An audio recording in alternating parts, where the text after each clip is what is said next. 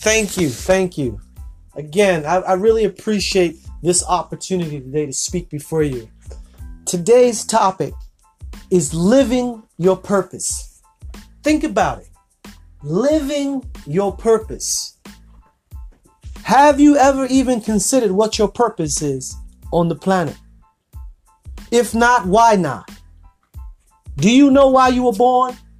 Do you want to know why you were born? What is your purpose for living? Many of us don't take the time out to dive deep into our beings to figure out what our gift or gifts are. Yes, many people are born with more than one gift. But if you could at least identify one of your gifts, then you could align that with your purpose for being. I'm deeply saddened when I read about or get information on young people who've been murdered, young people who have lost their lives senselessly. And it's because I not only see them headed to the graveyard, but they're dragging all of their gifts with them. They're dragging their talents with them to the graveyard. So that means the world is being robbed of all the things that these young people could have presented to us. Be it entertainment, be it uh, scientific breakthroughs, be it uh, a, a new inspirational form of poetry or entertainment. All of these gifts are being towed out to the graveyard with the young person that have met an untimely demise. And it's extremely sad. I mean, imagine walking into one of these big box stores uh, at the end of the summer season and you see the seeds in the packages still on the shelves. They've marked down 50%, 75%, some places 80%. They're trying to get these seeds out of the door because they know that just being a seed itself in a package on the shelf, it's useless because it's not living its purpose. But if we can take these seeds and put them in a proper environment, put them into some soil, in the right climate, give them water and sunlight, those seeds would bear fruit or bear vegetables. And then in those fruits or vegetables are additional seeds.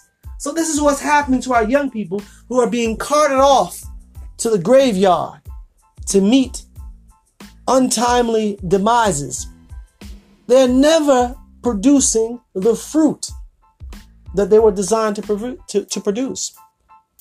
Never. So we are being robbed as a society. If you've ever gardened or grown any fruit, you know exactly what I'm talking about. You know the potential of a seed. Therefore, I think you can recognize the potential that our young people have and the potentials that's never met because they die young.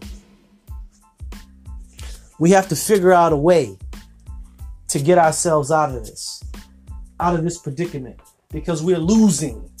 I mean, if we if you put it into monetary terms, we're losing trillions of dollars.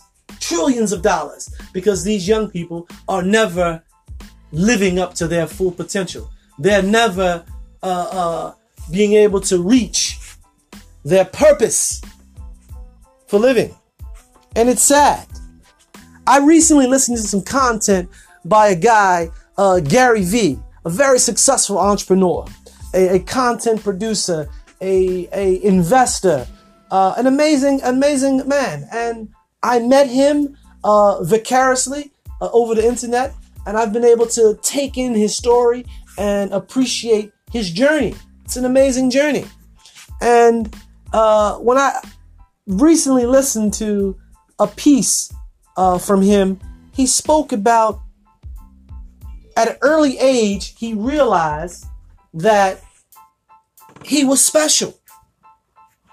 And when I heard that, immediately I said, Me too!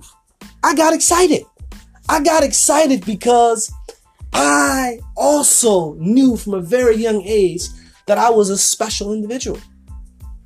I knew that I was not like my uh, friends